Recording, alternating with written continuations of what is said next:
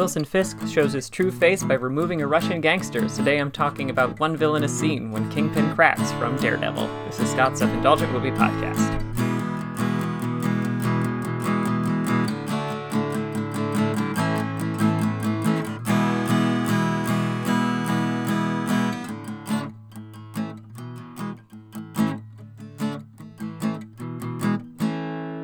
Hello, movie friends. Welcome to Scott's Self-Indulgent Movie Podcast. I am Scott, and today I am talking about one of my favorite scenes, character-defining scenes from the Netflix adaptation of Daredevil, which I thought, especially that first season's very good, so I wanted to get into what made Wilson Fisk so interesting, what made this scene in particular so interesting. And this is along the same lines as the Invisible Man episode, where it is, you know, kind of what makes a villain great or what makes them interesting and compelling. So, one villainous scene, as it's being called, so... Without further ado, let's get started.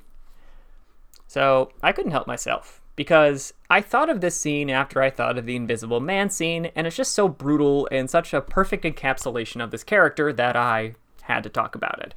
Also because I've been rewatching some old Marvel shows, and the first season of Daredevil is still very good. So let's dig into what I think is still the best Kingpin moment in the whole show, the door scene.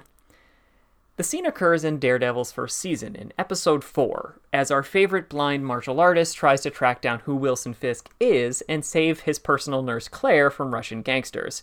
Since said gangsters were already in Fisk's bad graces and just got a lucrative offer to be bought out, they agree to get while the getting is good, and the elder Rankishov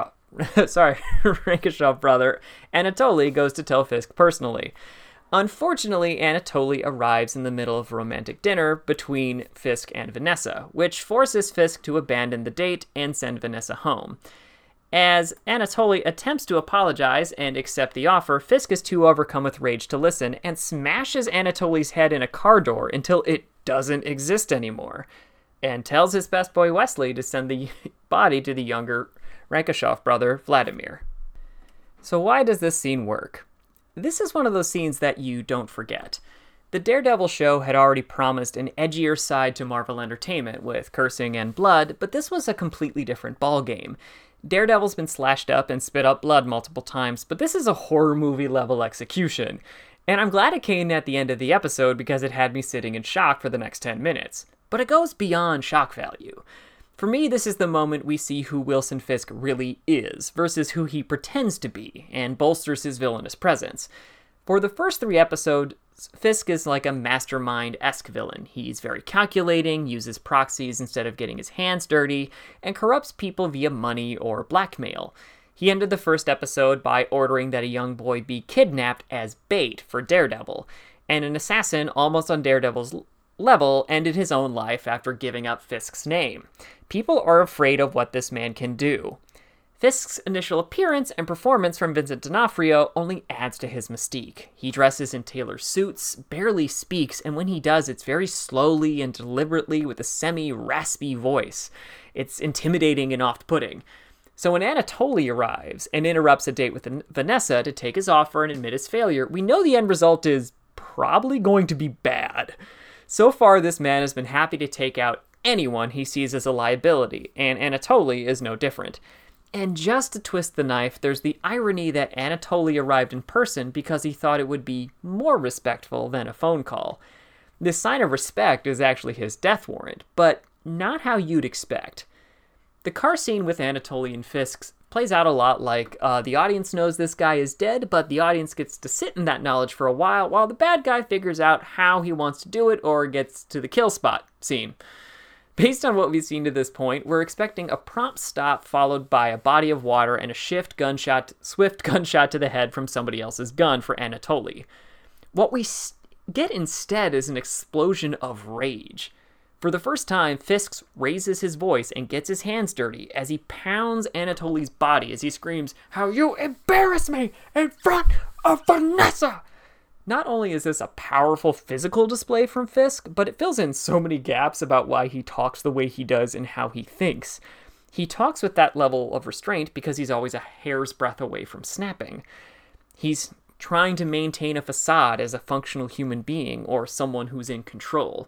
You quickly recognize his tone is the same as someone who's trying to keep from screaming or is constantly pushing down anger. It also points out what Fisk really is.